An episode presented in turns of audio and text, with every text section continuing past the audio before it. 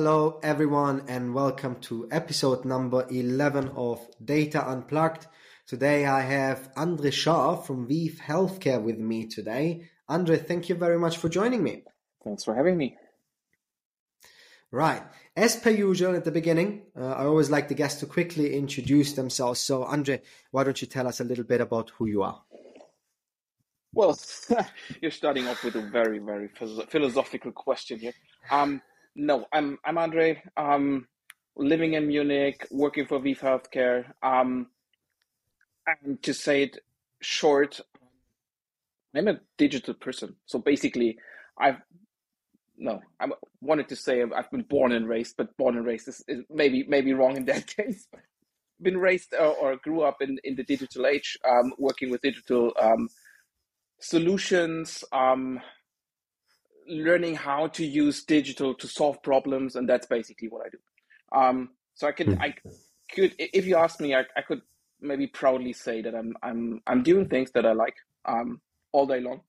Um, which is which is solving okay. problems by using digital digital ways of working, digital solutions, software, whatever.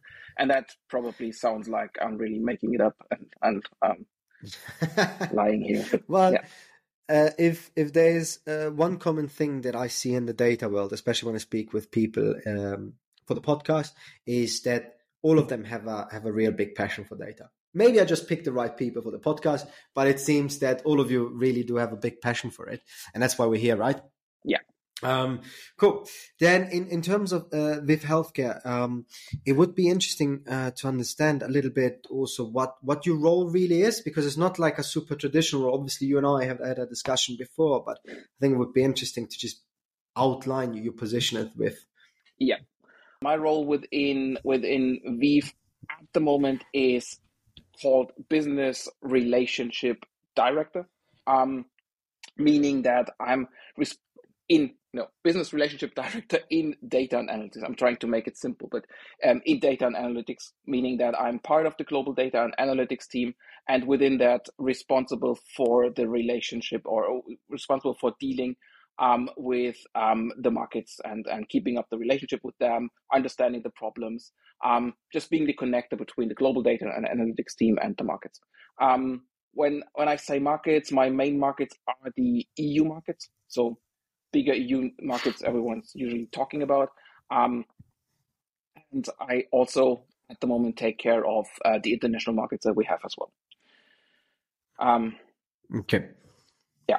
In in terms of uh, in terms of the purpose of your role, what is the exact purpose of your role? Because it's it's it's it's a rare one that I that I hear your your type of position. So, what was the thinking behind it when when you defined the role? I would I would see the role as kind of a translator between between the markets and the um, and the and the global data and analytics team. Because um, if you look at the global data, I mean, if you look at data and analytics team teams, people that you have in there are usually data engineers. You have software engineers in there. You have um, other kinds of developers in there. You have um, analysts and um, and data scientists in there. Um, but they are usually I'm not saying that they're that they don't know how to deal with markets. Don't get me wrong, um, or how to deal with the business.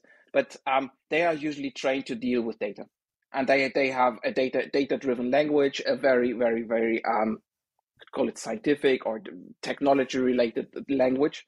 Mm. Um, while markets and specifically when you're talking about pharma markets, markets are usually the spearhead of what we're doing. So they they are the ones um, promoting our products to um, the not end users, but to the to the the the, the, the customers in the markets. Um, so their role is promoting the um, the, the the products, while the role of um, our more more scientific, more techie people is developing things, driving that forward, taking care of the data. Both are two totally different worlds um, speaking to hmm. totally different languages. That's why hmm. my role in between um, is basically translating between both. Yeah, I think um, the, the roles like this become more and more important, right? Either having, I remember um, when I used to write the blog about analytics engineering versus the BI developer, right? When analytics engineering is starting becoming a bit bigger, and and um, a guy called Pierre, he's now at Wayfair. Um, he was he was telling me about this red person and this blue person, uh, which was quite funny because he was saying one person was more the technical side of things and one person was more the business side of things, and um, now yeah, now you kind of need like the purple person, right? Uh, and I guess you, you guys are still a little bit separate, right? With you being the red person, right? The, the more business oriented person with, with your techies, data people, more the, the, the blue person. Um, it's quite interesting though that it's still a massive necessity, right? It just comes in different forms. But um, I think from, from what I'm seeing is the organizations that understand that, that the business problem really needs to be captured and understood, they're the ones that usually perform best in the data space they perform really well. It's super interesting to see that uh, what kind of setup you guys have. Now, when when when we look at this role, right, it can be quite tricky, right? You need to listen to the market. Obviously, your data people want to create certain stuff or have certain ideas, and, and certain things can be developed. So, in terms of challenges, really, in your positions, like help me understand um, what what keeps you up at night. a lot of things keep me up at night. Um, I, I, I, mean, there's there's one one funny thing. I, I actually I, I really I, am starting to hate ChatGPT as a buzzword, but I think ChatGPT mm. um, is an amazing example at the moment that you can that you can that we could talk about or that we could bring up in that in that in that area, which is it's not pharma related, but uh, like usually you see a lot of so there's there's that blue mm-hmm. person probably saying, well, it's nothing new. Um, it's just it's just the same stuff we always had. It's just you're just adding an interface to it. So it's it's nothing nothing really new, and and you're basically training it with uh, it is basically trained with a lot of data in the back. Um, that's how the blue person would deconstruct that, and it would more see like how that AI kind of thing is set up, how that is dealing with the data, how that is processing the data, all that stuff. While um, the red person they have heard about AI before, but before ChatGPT came up, um, AI was something strange for them. So they, they didn't know how to deal with it, what that really is. It sounded like something something really like from the future and whatever. Um, now it has an interface. It's easy to use, so it's more like, oh, that's AI. It's cool. Um, I want AI. I, I want ChatGPT for my business. Um, which is totally understandable. But then if you take that back to to the, to the blue person, the blue person would would probably be interested in setting up setting up something like or taking something from OpenAI, setting up an AI solution, or just using that. Or you could even like you could make make make it more complicated. But like I would bet on that. Um, the, the the red person would immediately be disappointed with what what they get from the blue person because you, you you set up that AI solution and it's not trained. It's not you have you have a nice interface. You it's based on the OpenAI backend basically, but it's not trained mm-hmm. with the right data. So you're asking questions and it's not able to answer your business questions just because it doesn't know. It's hallucinating. Problems. Mm. Yeah, absolutely. So the biggest problem is making sure that you build products that, that actually hit what the market wants. Yeah, no. Uh, okay. I thought so. I, I think it's, it's, a bit of a challenge, right? Um, but I, I, guess that's where your position comes in, right? Making sure that um, the information gets gets translated from from a business perspective to, to a technical perspective properly. And then still now, making sure you um, don't disappoint people. Hmm. That sounds uh, a lot like recruitment.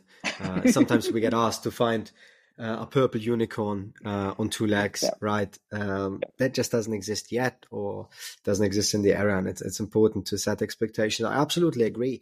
Uh, let me ask, like, how do you how do you manage those challenges, right? How do you make sure that both parties a communicate what they want and what is possible properly, and that both parties hopefully don't end up disappointed, right? The, the, the more business side of things gets the product they want and the technical guys actually develop something that's fun right not something super basic um, because they want to get challenged as well right so how do you how do you balance those two sides yeah. Uh, i'm seeing that it, it works with the tech people because if you have the right people on the tech side they do want to understand the, the why they are doing stuff um, mm-hmm. and right on the same yeah, as, as well, people on the business side sometimes like to get that like techie nerdy thing because it, it, it like yeah. It's it's intriguing for them as well to get a, a glimpse of what's really happening in the back. Yeah. Look, I, I, would probably agree with everything you just said with direct and, and clear communication, but I think you have a special challenge there as well, right? Because I remember in one of our conversations, you were telling me that you work with what, uh, 10, 11, 12 markets, something like that across Europe.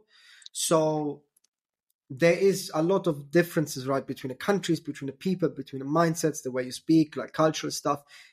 How do you manage that? Because I'm sure you're not the only global person no. taking care of, of global products. So I'm sure people would be interested, like, what kind of solutions you have to manage different cultures, different mindsets, different ways of working, you know? Yes, they are totally different, um, which doesn't always make it easy. Because um, difference in that case, cu- cultural. I mean, there's there's a cultural difference, and I can can come back to that in a in, in a second. But also a data data difference, um, also data lit- literacy difference. So um, how they understand data things, also what kind of people they have on their side. Um, so yes, it's it's absolutely not easy, but um, it's I would still say it's it's fun. It's a challenge, but it is fun because um, it's kind of coming back to that agile thing again.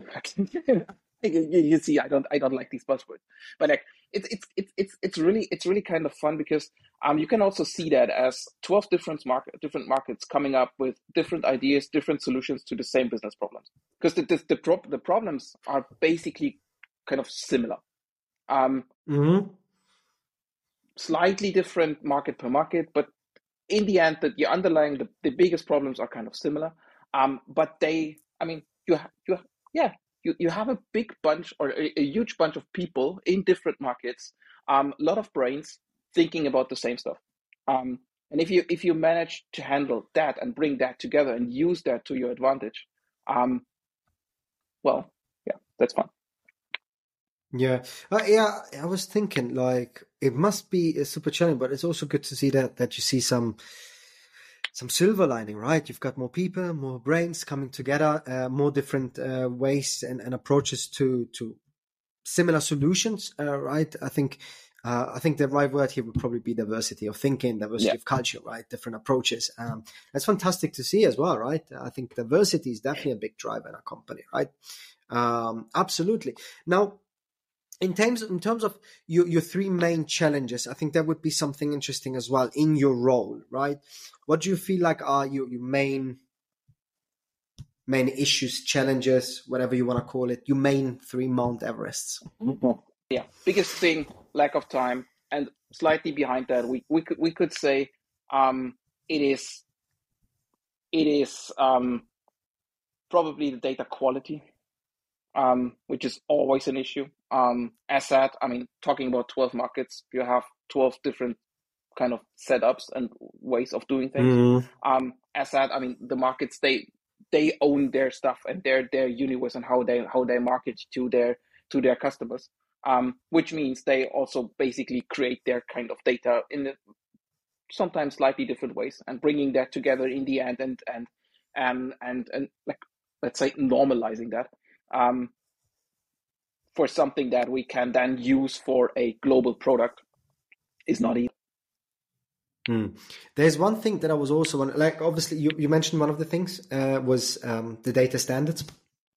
As I was thinking, like uh, across markets, it, it, might be quite difficult. But another thing that I was wondering is, is because that that's still a problem, especially in the data product space. Uh, data literacy. Yeah. Right. There's different levels. How is it, it at ViiV Healthcare? Is that like a bit of a headache for you, or is that really a problem for you guys?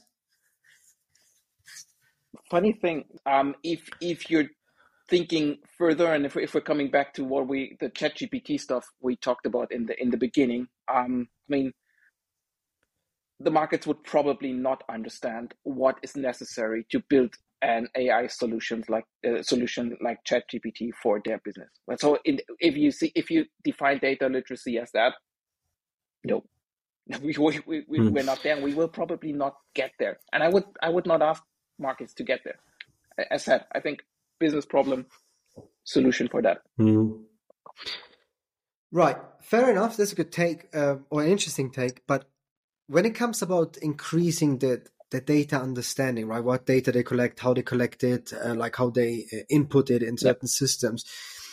Is it not a bit of a goal or an interest of you to to increase that? It is. It is. Yeah, you're right. But my experience with that is you need to give something back, um, which has always been a challenge, challenge for me over the last years. Like how, what do you give back to someone that you ask to enter enter data into a system? So if they if they don't see an, a reason for that, why should they do that?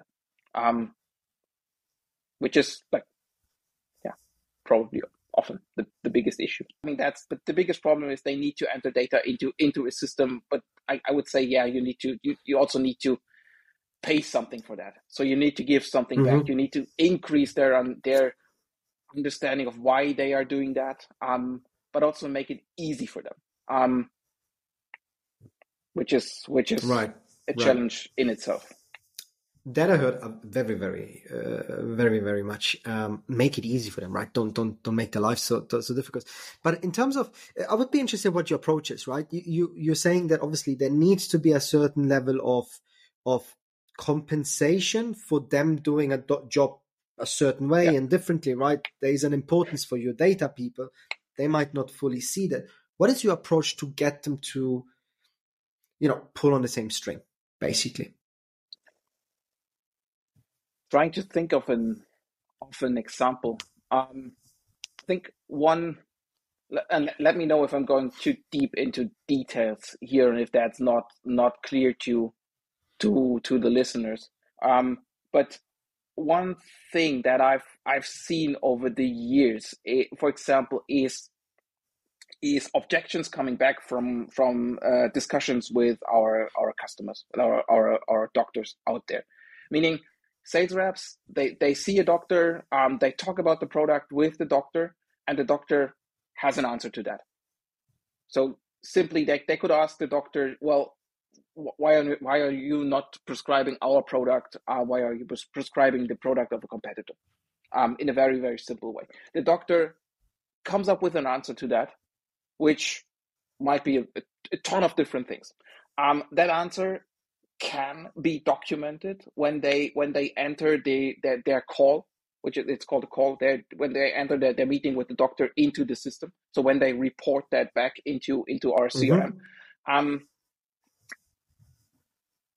and that has been a big pain in the ass for me over over over, over the last years because the simple the simple way of how products um and and and and all that call documentation interface was set up was a, new product was launched. Um, a list of these different objections that could come up was created in the very beginning, um, and then entered mm-hmm. into the system, and then then it stayed in the system, and no one t- no one ever touched it.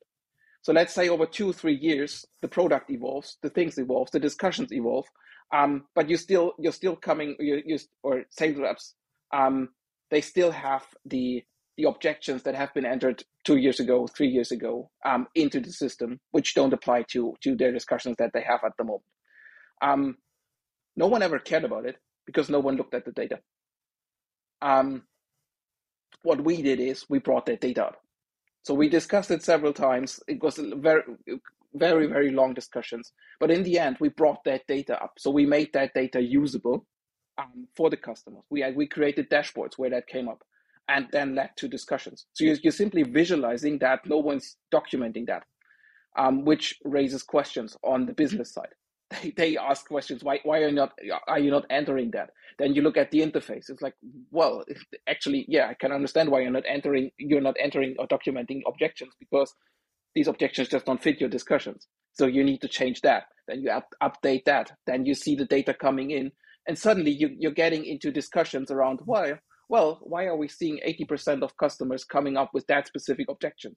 Maybe we need to do something about that. And then you change the whole way of working with that, dealing with that. So yes, um, that's what how I see it, how I basically see it. I mean, you need to make it visible and usable first, um, and then let them let them use it, understand it, understand what what what they can do with it, and I mean, now we have that in different dashboards. We have that in our next best action um, tool as as an option, so you can suggest um, follow up actions to a sales rep, for example, if a doctor says something specific. Um, so yeah, um, but you need to start at some point. and it I think it took me three or four years. I think four years to get to that point. But do you think then, because that, that's super interesting, right? Uh, especially this uh, suggestion for salespeople, right? Um, I assume you probably analyze data sets and, and what, um, what objection could come up, right? Uh, across a million data sets. Do you think that maybe the sales rep started using it a bit more because the responses that they got in terms of how to handle the objections increased their sales quota? Or do you think now that that happened and then it was a result of it? Or was that it started happening and then people started using the data or like being more conscious about the data which came first the egg or the chicken something i learned as well over the years you, you, you, you will probably end up with a bunch of sales reps um, who are mainly incentive driven um, mm-hmm. so they are mainly looking for opportunities to increase their quota to to um, to get more money out of it um, which is not basically nothing bad, which is mm. what we're all looking at. Um, and yeah, and then, then then there are others who are just like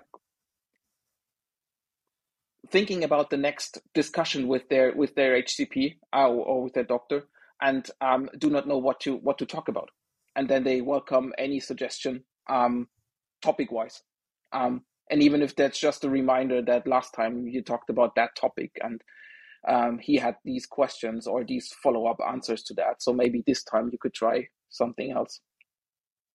So yeah. Mm-hmm. And then there's uh, the business that, that is well. super interesting. Yeah. That is super interesting because at the end of the day, if we break it down, um, it's still serving personal needs. Yeah. Right? It being it money driven, being it not wanting to look bad in front of a customer, uh, being wanting to do your job better, um, and data can help with that. It's lovely to see. Now, let, let, let me ask a bit uh, in, in deeper because um, the, the products that you build they're very customer facing right or they're being used internally for example sales reps to then perform better with customers right? It's a constant interaction. So the the data prox, uh, products that you build how do you make sure that um, they meet the needs wants wishes of the business unit and actually create a business impact? So if we think about that NBA, so next best action solution, for example, that's something we developed with a small group of key users across the markets for three years. So we started with one market, we built the pilot, um, we um, extended the pilot to um, to one or two additional markets, increased to five markets, increased to nine markets, increased to twelve markets, um, and then always had feedback cycles um, with each market. Mm for them to also like let us know new features, new things that they would like to like to have in there. Because you can, you, I mean, can you can, can always make suggestions based on on your best guess, your understanding of business things, what business needs needs maybe. Mm-hmm. But um, I think I think it was more fun doing that, doing that with the markets, with the market users, with the people in there, um, mm-hmm. and having them feedback like things. So, yeah question then in between like that's cool right? Because uh, yeah, you should uh, when you build a product you should listen to your customer right? Yeah. whoever that may be right? Internal stakeholders. And i absolutely agree right? Uh, i would be silly not to listen to your customers. They buy the product use the product. But who comes up with those product ideas right? Those data product? Is it like you guys brainstorm in the data team say hey cool we can do this cool stuff right there's new advancements we can use ChatGPT and somehow build that in or do the business units come to you and say hey man it would be fantastic if we can do if I have a tool that tells me the next best action. How, how does that work at ViiV Healthcare? Like, who comes up with the ideas? Is it a bit of a back and forth, or it's a bit of both? But I think the best things that I've seen came from the markets directly. Um, mm-hmm. But Sweet. still, cool. then it's I mean that's that's what my role is made for. Um, still, then you need to deconstruct the requests. Um, I mean that the project that we're currently working on that is something that um, came up last year as um, so what, what, what we asked the question to, to the market? So what, what, what would you need? What you what what would really solve your problems? The um the the answer was um can you can you give us an Amazon Alexa for our sales reps? Which basically means I mean coming back to ChatGPT, it basically means something something like that. So can you can you give us something like that? And that is a very that's that's a usual question that we get, um, but that's okay. a very unspecific question. Um, and then that and then you really the, the idea basically is good. Um, for for that market, um, interestingly enough, I know something like that failed about two years ago because I built it for them. Okay. Um, but yeah, um, different different thing. But yeah, um, so and then that's where my role basically starts. So you start deconstructing that, going back to them, mm. asking what it actually is that that they need. What what are their pains, issues at the moment that you're trying to solve with that. So basically asking why they want that, what they want that for, what's behind that, what is their current challenge, um, and then taking it from there. Um, yeah, yeah. Yeah. Love that. Well, you, you got to stay tuned because um, I actually have someone coming on the podcast in a few weeks uh, for voice assistants. They're building voice assistants. Yeah. Um, so maybe you can listen to that. Maybe you get some ideas. She's a specialist in NLP. Uh, that might be that might be of interest. Uh, that's why I was laughing uh, earlier because I had a discussion with her and that it's not that easy to build those things. Yeah, it's not. Uh, but yeah uh, stay tuned. I'll definitely share the episode with you as soon as we, we recorded it. Um, maybe there will be a couple of nuggets for you. Uh, cool. Now, uh, one thing that is always uh, a bit of a uh, question mark or a bit of a thing, um, the responsibility for the data quality, right? Especially across so many markets, right? We're not just talking about, hey, we, we just start some analytics and marketing and then we like we're a startup, 10 marketing people or five marketing people, easy yeah. to control, right? Easy to make sure everything is in line. How the hell do you do that across different countries, 12 markets, across so many people? Making sure that the data quality is high because let's be honest, without it, you might even give your sales rep wrong and next best actions to take, yeah. right? right? That would cost them money. So who is responsible for that and how do you make sure that data quality is, is on a high level so that it can be used? I can at the moment tell you from from the markets that I have, there's there's just three or four where I would where I would trust the data. For all the others, um, we need to we need to discuss um, what, depending mm. on, on on what we're trying to do. So not everything is possible um, across every every market or across all the markets. Um, how ever. Um, taking it back to it might sound too easy. Um, taking it back to back to what I said earlier. It's like you can start like what what worked pretty well for me is you if you start visualizing things and then work with them with with the users on improving it um because mm. it what usually doesn't really work is to increase data quality and the data volume first before you then build something and tell them um, what they get out of it basically. So you're not you're i mean you're asking someone to to, to deliver deliver something to you without paying them. And you can also you can only pay about six months nine months 12 months later. Um, why should that person give you something? It's it's it just doesn't work. Mm-hmm. so you need that you need to combine that somehow.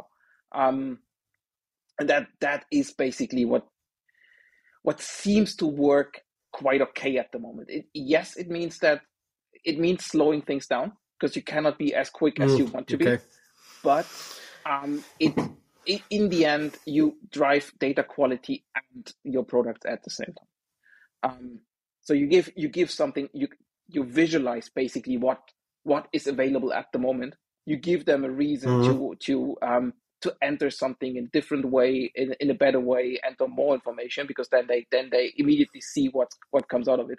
Um, and then, what benefits them basically? Yeah, yeah right. Okay, okay, gotcha. Yeah, eh, there, there is another because it's fairly common that companies like yours, um, and it's well known, right? And it's, it's not a crazy practice, is to buy data, uh, right? Um, how does how does that come into play for for you guys? Because it can also be like we we got to be careful, right, with data governance and all this stuff. It could be personal data that that could yeah. be uh, involved here as well. Um, what kind of situation does that create with healthcare? Um, well, I mean, yes. Looking looking at the data landscape, we have we have all kinds of different data. I mean, you have you have you have you you you, you buy the data. So we're talking about HCP data, for example, or or doctor's data, for example. Yes, that is something that you buy. I mean, Otherwise, yeah. you, you you would not want the sales rep to enter every bit and piece of the doctor's address and and um, and um, phone numbers yeah. and everything into into the CRM. Um, that's just no fun for them. Um, so yes, that's something that you buy.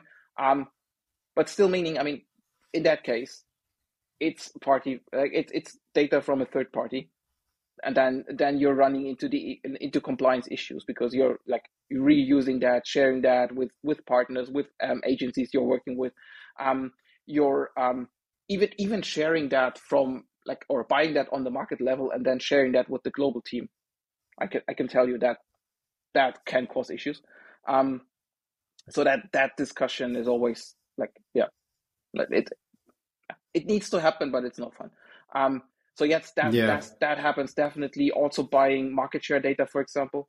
Um, so sales data, how uh, because you want to want to have your competitor volumes in there as well. Um, so yes, that's something that you buy as well, and it's the same. It's coming from a third party or uh, with EU legislation. Um, you need to be careful with that, um, which makes it sometimes complicated dealing with that in in our solutions and our products. Yes, um, but that is that is something you can i mean yes i mean as a easy easiest thing is you you buy that um you have to deal with the compliance stuff yes but then you once you you have solved that i mean you can basically work with the data trust the data whatever.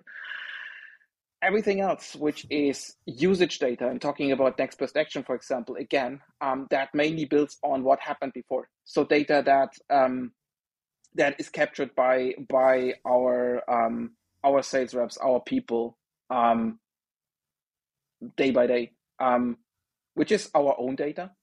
Um, mm. But what did I want to say? I forgot about it. Um, no, but which is our own data. But but then I mean, um, that needs to be built on our side and stored on our side, managed on our side as well, and then and then aligned with with all the other data sources. So yeah. Hmm.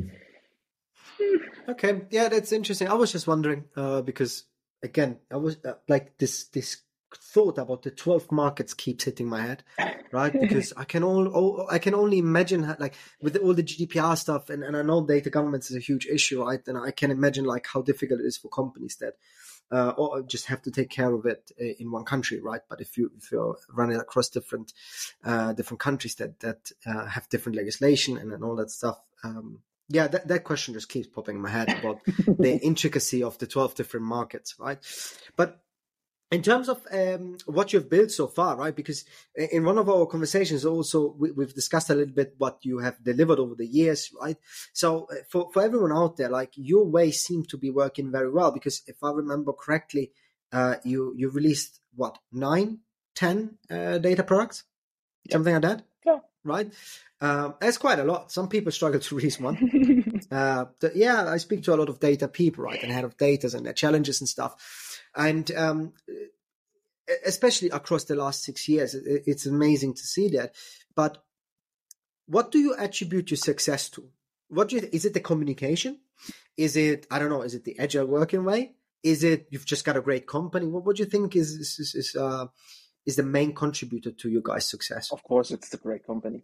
Um, no, um, think I think it's mindset, and in, in my case, it's it's mm. mindset. It, it's it's mindset. Um, personally, funny funny thing is, um, some some people that that learned their stuff from me or that that that uh, reported to me over the years uh, already started saying that as well. Like, I personally, yeah how should I say? how should I say that without sounding stupid? No, like um, it's it's my one of my fun questions in every job interview and whatever. It's like um, tell me about the situation where you failed. And I, I, I always sit there and like, I never fail. And it, it, it sounds like if, if you say that, people people think, yeah, no, okay, he's lying. That's that that's absolutely wrong. Um, but I personally think it's it's a mindset thing. You you cannot fail mm. if you have the right mindset, and and if you if you if you even understand learning as like or like yeah if as a success basically. So it's it's not a fail if you learn something from it. So like like I said earlier, mm. um, that chatbot thing that we built two years ago, it, it failed. But what I learned from it is I, I learned what is necessary to build an an AI based chatbot. Um, yeah, it is it, it, it, the product is basically there. It it can be used. Um, but what what I learned it, it, what I learned as I I learned what is necessary. I learned what how that thing needs to be trained, which is the biggest challenge. So I I also learned that um, whenever I try that again, um, main focus must be on training it um, and if you don't train it, so if you if you try to roll that out with uh, four people, so four four test users, you will never train it. It just doesn't work. Um, hmm. Also, learn not to trust the promises of agencies that that sell that stuff to you. so yeah, it's like it's as I said, it's it's not it's it's not a real fail in my understanding because what what I know hmm. now is like next time that stuff comes up at and at the moment ChatGPT comes up and everyone's asking for it and we're looking into it definitely. Um, but I know what to look at. I know the questions to ask. Um, I know how to deal with that. Also, when when when mm. the same market brought up that stuff last year and that question last year about Amazon Alexa, I knew what questions to ask. So I knew we had that before. We had the learnings. It's not being used. Um, so probably right. what they're asking for is not the answer to their problem. So we need to get back. We need to understand the problem. Um, and then and then solve the problem right. in the right way. Now we're, we're we're what we're now building is the path to that. So we're now building a solution that will probably or that that can potentially take us there. Um, and and we can in parallel deal with ChatGPT and all that stuff as well. But we're now building the solution. We're trying to do like, like just to, to to build the path there, um, and on the way increase their data literacy, increase how they deal with the products, increase the data quality, all that stuff. Um, which is like, yeah, and and and, and uh, seeing all that, I, I cannot understand or I cannot cannot see what happened two years ago as a real fail. Mm-hmm. Fair enough. Listen, I have to say that I absolutely love the mindset, uh, right? Like you, you learn from your failings and you just keep moving forward. And I guess also like uh, you, have got a track record proof for that, right? You release a lot of data products uh, in the time and um, I guess I guess that also allows you then to to release in the future with more speed, right? That like the more you know different situations, that allows you to, like you just said, ask the right questions from the beginning and things like that, and, and really create create a huge business impact. Um, if if I would ask you, like, if someone is listening right now, right, and and obviously there, there's one thing about taking your failures or and turning them into lessons, right? But if someone is listening there and is completely like frustrated, like how does he release so many products in, in, in some so, such a short time that, that really create business impact? Are there any tips or tricks that over your failures over the last few years that you've learned that are like very crucial to your success? Like some key things where you say, if you got those right, you're at least on the right path right? Situation from situation, yeah. different data, different market model, whatever business model, etc. But some key things that you think take those with you on your journey, and you should be sweet. Um, what I would say is, um, don't first of all, don't think about the product. Think think about the challenges. So think about the problem you're trying to solve. Yeah. What, actually, what problems are out there? Um, one of my learnings over the years also is that problems can change from today to tomorrow. So they can, they, I mean, what is a problem today um, is not necessarily a problem tomorrow. And developing a solution, solution for that can take a while. Meaning that if you see a problem coming up today and you start developing a solution that might be released in three, three months or six months, in six months, that might not be the problem anymore. So you need to understand the problem first and deal with that and really think about it. Is that eh, like is that really the problem? Is that a problem that will still be there when when I'm able to deliver something? Um, yeah, and and and then and then build it from there. Build the solution from there. Um, because if if you can already foresee that that problem might not be there again, uh, anymore in a month, why why why start with with something big? Start with something small. Mhm. Um, Mhm. um, and that's yeah. So that's that's that's the one thing. So start th- think think about the problem. So coll- collect and yeah, think about the problem first. That's one thing. Second thing, collect problems. Collect all the problems that you can get to. Um, as as, as a, again one of one of things that that I'm also trying like others to to to learn and to understand is like you always need to have a, a bucket full of of different problems and potential solutions to that. Um because you you do not know when when when something comes up. Um but the more the more you have collected the more you have in there um the easier can, you can just grab into the, the, the bucket and, and pull that out. Um and that sometimes means developing or like not developing but having having a, basically a blueprint for five to six solutions at the same time. Or Hmm.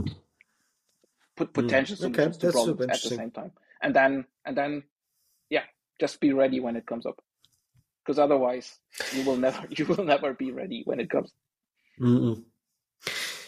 Super interesting, actually. This this whole uh, planning in advance thing. But now, going one step further, the impact, right? Because obviously, like it's, it's great to create those product uh, projects, uh, or sorry, products, um, but it's always a bit of a thing of how do you actually measure if uh, if they are successful? Like, what are you key? Like, do you have different projects where you say, look, the key metric of success is X, and on this project it's Y, or do you have like some common key indicators where you say, look, this has been successful? I don't know, usage, results, money.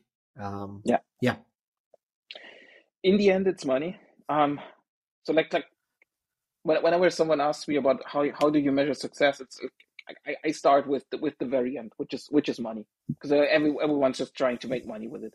Um so yes that that should be it. And then from there you take it backward. So sometimes you cannot measure the money. You can just measure usage. Um and then the truth like yeah the real truth is somewhere in between. But yeah um I think usage and and user feedback is like the main things that we can moment uh, at the moment really look at. So are the users happy with it? Are they using it? Are they really really dealing with it? What's the feedback that we're getting in like yeah, in terms of usage? How easy is it for the users? And then and then really work with that. Um, and to really admit that it has it is something that always comes too short um, it is something that we're currently trying to increase in That's why I was thinking. That's why I thought usage might be like a really good indicator. Like obviously money is always a good indicator, right? Yeah. For example, this next best action tool that you build, right? Do you make more sales? Yeah. Right? It's a very easy indicator. Like we released the product, sales increased by 30%. Uh, but I was thinking usage also like, you know, um, is everyone using it? Because and it, the way I see it, if, if sales increased by 20, 30, 40, whatever the number is, right? And I understand that only 60% of the team is using it. I know that there is more potential because if I get the rest of the 40% to use it, um, I would hope that the rest of the sales uh, figure goes up as well, right? but you need to be So careful that's why I was wondering. you need to you need to need to be, really be careful with that because that can also go in a totally different direction so in in, in the business context that can also also mean that the the, the, the 40% that are not using it um, might be forced to use it um, in the future because everyone Fair thinks enough. That might increase things but there Because might be of that, another reason yeah. why they're not using it. I mean they, they might have a Mm. good reason for not doing that. And that's something we saw with next, next best action as well.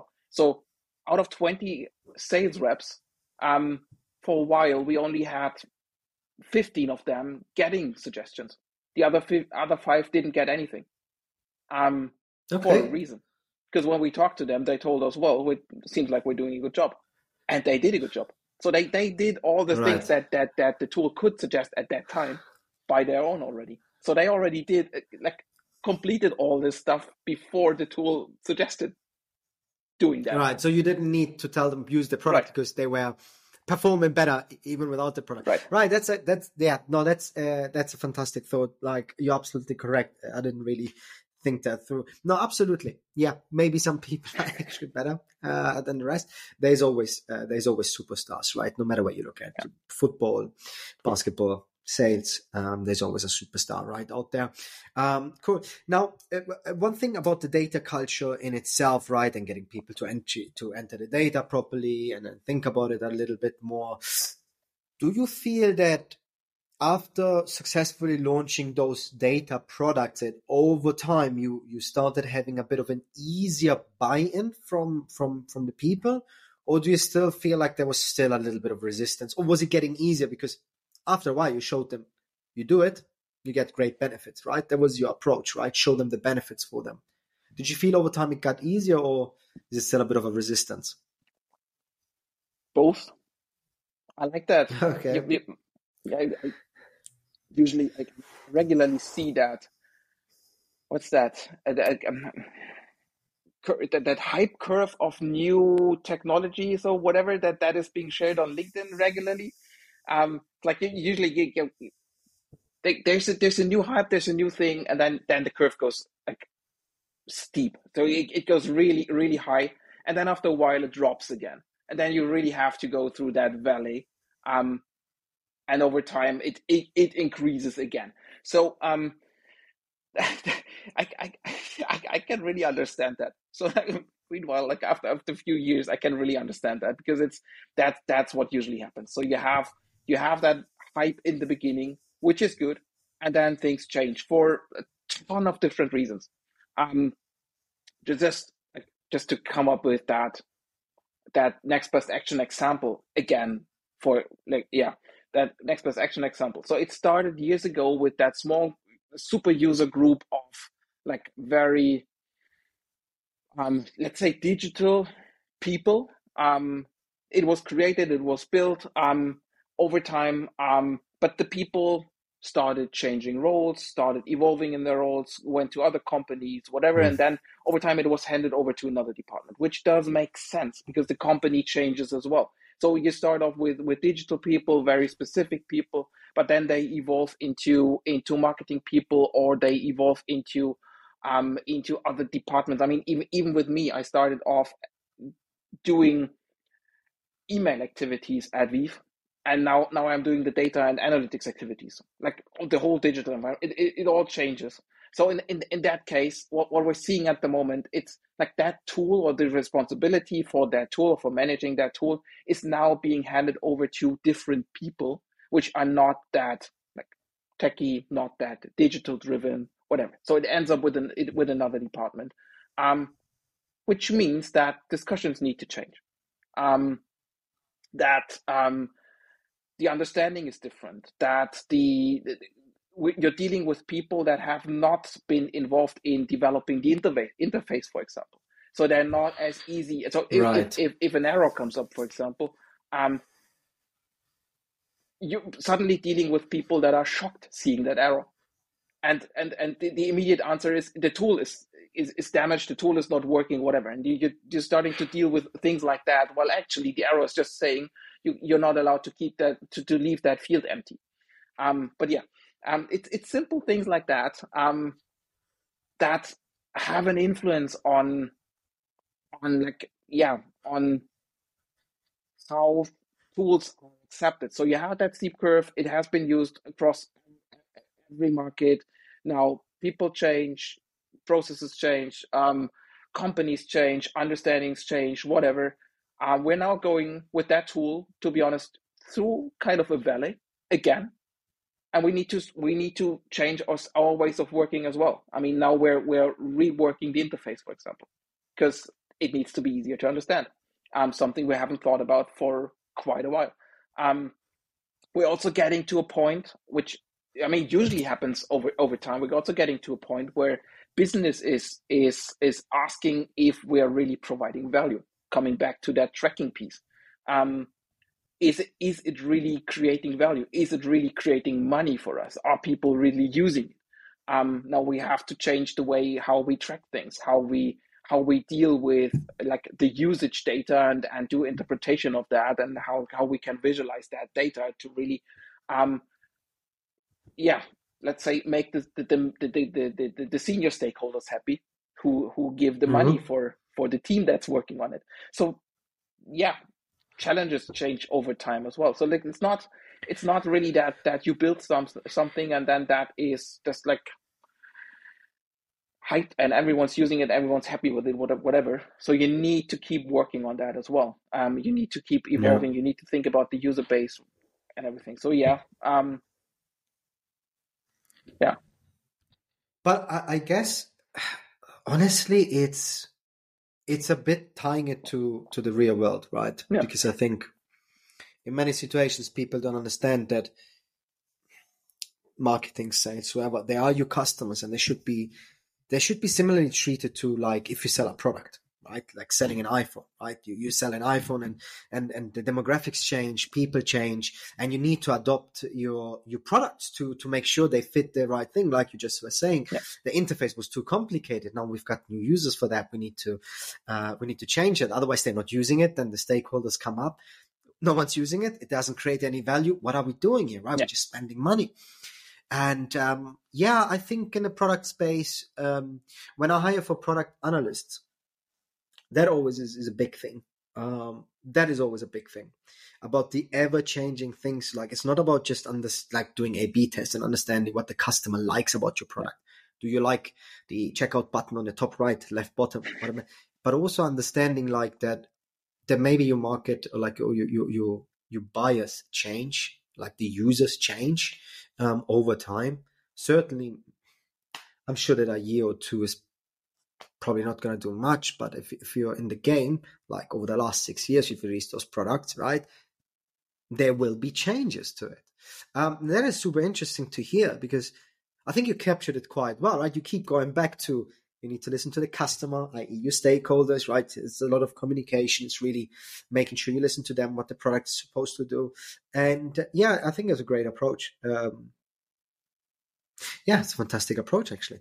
Um, yeah, you need to think about the internal people as customers as well. They change. Um, yeah. And that's interesting to hear, right? Because I think a lot of people just get stuck, right? Oh, we, we've done this product, right? It was a challenge. We've released it. Oh, it's amazing. And then they might forget about it. And then all of a sudden you've got a dashboard or whatever that costs you money in the background and no one really knows uh, why it's there. It's like, yeah, but we always done it this way, right? And then you keep paying for that, and then you actually check the usage and all that. That's why I guess usage comes in again, right? Yeah. Who's using it? Are they still using it, right? Uh, yeah, no, absolutely fantastic. Uh, look, um, coming up at, at more towards the end, um, as someone who who really has a great track record releasing that stuff, right? Let's just put it as it is. If if well, actually, not just startups. I mean, startups, yes, they build products, but I think also like maybe a small or mid-sized company that that doesn't have uh, the money to hire the best and brightest data people that have done it all before, right? Um, when they start developing uh, a data product, just starting at it, what would your advice be with all your experience? Like, where should they start and what are things they really should look out for to i wouldn't say to not fail because i think that's that's pushing it a little bit but to minimize failure I think, funnily enough um years years years ago oh when did that um they're they're they're getting to book recommendations which is I feel old now. You make me feel old. Um, no, but like, really, there are some amazing books that everyone should read first. Um, it's I forgot that name. So the, the, the two guys who founded IDEO. Um, you can like think about IDEO today however you want, but like they have they they they really they have some really basic things that they put into their books. Don't know when when that was written. 40 years ago. So a long, long mm. time ago, um, which still apply today, um, which is basically just talking to the end user, talking to the people who use it, understand their needs, deal with that. So really start with that. Start try to understand that and stay close to them and work with them, which is it, it's it still applies. It, it applies to everything. and not it's not just not it, it applies to every product, but data products as well. Because in the end, what, what what we're trying to do, coming back to what I said in the beginning, like I'm said, I, I grew up with that in that digital age. So I, I, I like all the time. So throughout all my life, there were always like digital things computers coming up, new new um, versions of of of uh, processors coming up, allowing new things, new games, new stuff, new um, opportunities. The internet coming up, um, having modems first, having having having um, um, ISDN, having having DSL, having all that stuff over the years. That always changed the way we dealt with the world, with problems. We solve problems, whatever. I mean, we could talk about podcasts as well podcasts failed more than 10 years ago. Um, I never thought that they would come up again. Now they are. now they are the big huge thing. hype. Sorry? Mm-hmm. It's a huge hype now. Yeah, right. Uh, but as said, more than 10 years ago, they totally failed. Or think about um, order ordering food um, 10, 15 years ago. Um, it didn't work. Today, you have you have Wolt, you have you have all these all these tons of different small companies just living from that and that is possible because of digital solutions, um, which is amazing over the years. But it's just it's the same underlying problem. So it's it's it's it's just digital waste, dig- data, whatever that that just makes it okay. If it now sounds strange in the back, um, the dog just woke up and, is having fun on, on the carpet. So if it's not, there's no one having having um, whatever. So there's it's just a dog. Really, I could show you. That is perfectly fine. yeah, that is perfectly fine. No, like it's just digital solutions making it easier to solve basic problems for mankind. to, mm. to say it like that, um, and that's and that. But that, but that still means the problems are the same. You just you're just aside, applying different different yeah. different ways of, of solving that, or just, you just have you're just increasing the the ways or the things you, you can you can use to solve these problems. Nothing mm. else, and it might be easier now. Um, problems. Absolutely agree.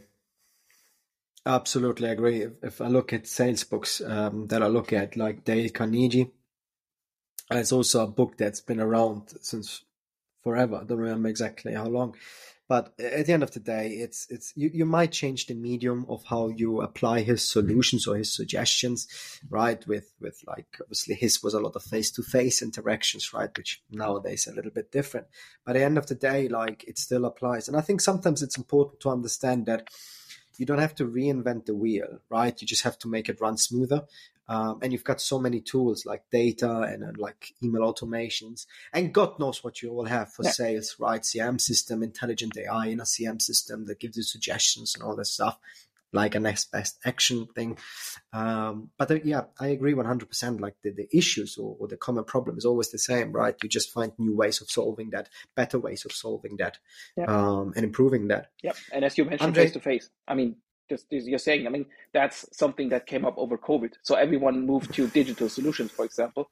Um, now, something a, a, discussion that we're usually having is what what about face to face? I mean, we still want to do face to face interactions with our customers, with mm-hmm. our doctors, whatever. Um, do we have to stop that now? Why are you all pushing for digital solutions?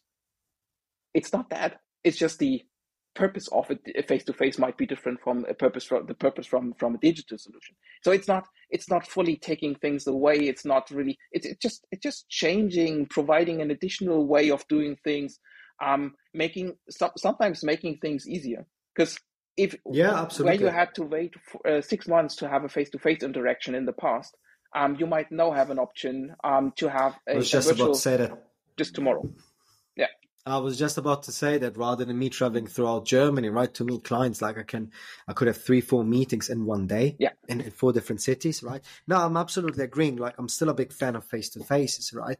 Um, but yeah, it's just, just get a new tool, use it, right? It's it's a benefit. Um, it would be the same if we would shy away from phones and just do letters again, right? It's, it's just the next step, right? And, and still letters in, in are advancing. nice. Um, letters can be a very nice thing, a nice thing. I mean, they can, they but they get a totally different meaning by that. I mean, they are just like just like face to face. I mean, face to face gets that more kind of a socializing aspect, something like where you, where you really get to know someone, you really you build that relationship in a face to face situation. Mm, absolutely. Um, and then you take it away and you, you do the rest virtually, which and then that will be a lot easier. So um, it's not that the old stuff is is gone. Um, it's just different. And as I said, a letter might yeah. be something something might mean a lot more these days than it meant in the past. Let me try that. Um, actually, you just gave me an idea. I might try a letter outreach. You never know, right? Yeah. Uh, you never know. But anyway, Andre, look, uh, absolute pleasure speaking to you. It was super fun, super engaging. Thank you very much for sharing your thoughts and, and your experience with us. For everyone listening, stay tuned for the next episode.